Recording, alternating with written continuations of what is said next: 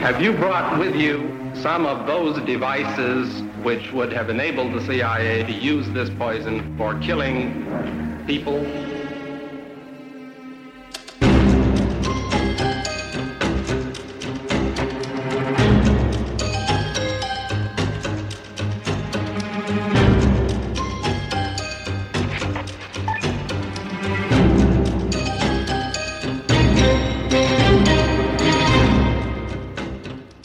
We have to say openly to our citizens that we are fighting against the entire world and that this is our final fight. And yes, we should either be victorious or die altogether. Du lytter til det hemmeligste af det hemmelige. Et program om den kolde krigs hemmeligheder. Mit navn er Anders Christiansen, og med i studiet er dokumentarist Christian Kirk Muff.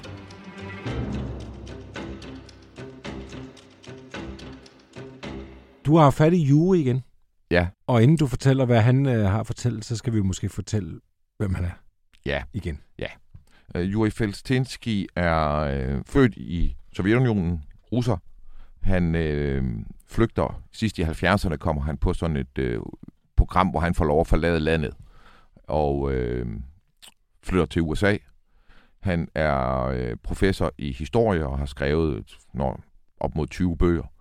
Øh, og er øh, hans speciale er KGB slash FSB's historie Mm. øh, gennem tiden, altså mere end 100 år.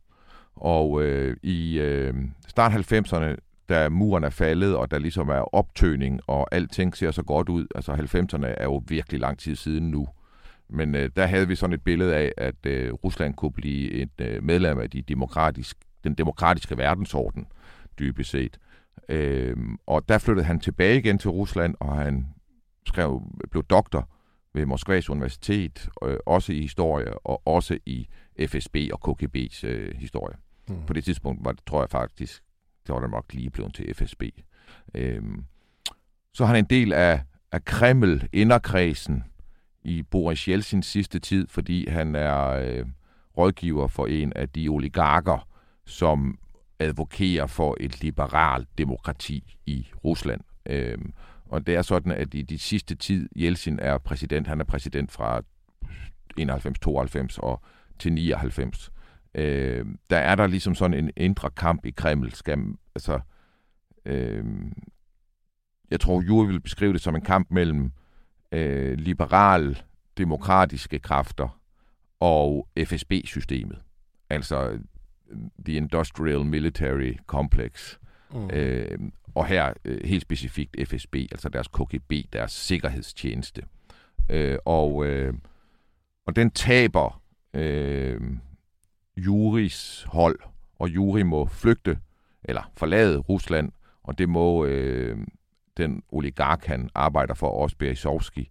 Øh, og øh, inden han har inden han forlader landet her, da Putin overtager magten, der har han øh, der har han øh, været blevet gode venner med en FSB-agent, som har lavet kæmpe opstandelse i Rusland, fordi han har han er gået frem først maskeret og siden øh, uden maske øh, på nogle pressemøder og har anklaget FSB for at lave falske flagangreb og, og dybest set terrorisere øh, sin egen befolkning for at fremmane et bestemt billede af, hvad der skal til i Rusland af stærk mand, og, og øh, altså dybest set har, anklager han FSB for at skabe en situation, hvor FSB bliver det eneste svar på situationen. Mm.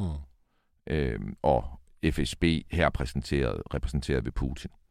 Og øh, det, det, er, øh, det er en kæmpe skandale i Rusland, og, og øh, manden, der står frem her, han hedder Litvinenko.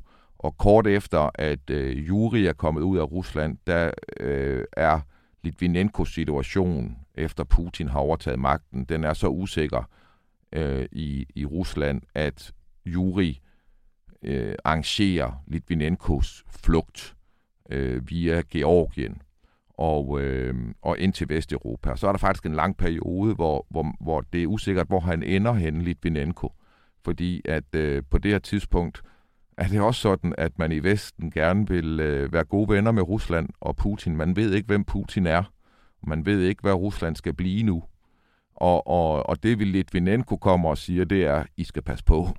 Fordi det er, det er et øh, magtsystem, et kynisk magtsystem, der er kommet til her, øh, som ikke øh, er kommet til, fordi de har nogle visioner for at udvikle landet og dets indbyggere. Mm. Øh, de har nogle visioner for, hvordan de kan berige sig selv og fastholde magten. Og fastholde Ruslands position i verden. Øh,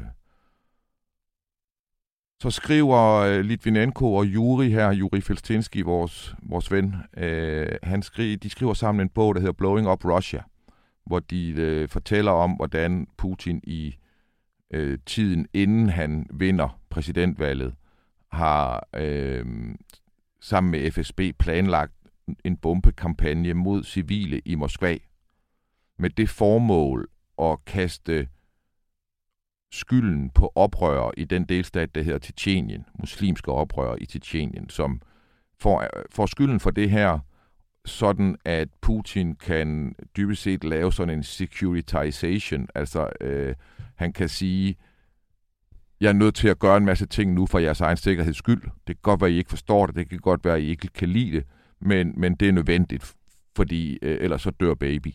Mm. Øh, sådan en logik, ikke? Altså, øh, og der er det bare værd lige at, at, sådan, at huske på, hvor, hvor sindssygt det her er, som Putin gør.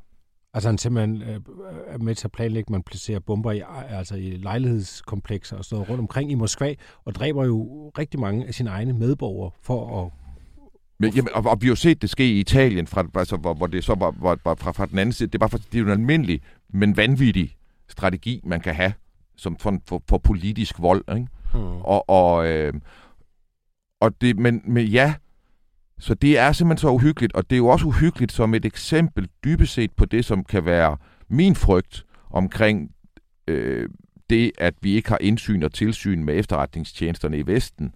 Det er, at kunne det være en mulighed i Vesten også, hvis det kom dertil, at de her, at, du ved, at efterretningstjenester på samme måde kunne tage magten. Ikke? Det siger jeg ikke, vi er i nærheden af. Jeg ved heller ikke, om det kan lade sig gøre på samme måde, men det er det, der kunne dybest set være frygten. Ikke? Mm. Fordi Rusland er på den måde et eksempel på, at en efterretningstjeneste bare tager magten. Og dybest set et eksempel på det, Eisenhower i sin afskedstale advarede imod, da han sagde, at den største fare mod demokratierne er den militær, det militærindustrielle kompleks. Ikke? Mm.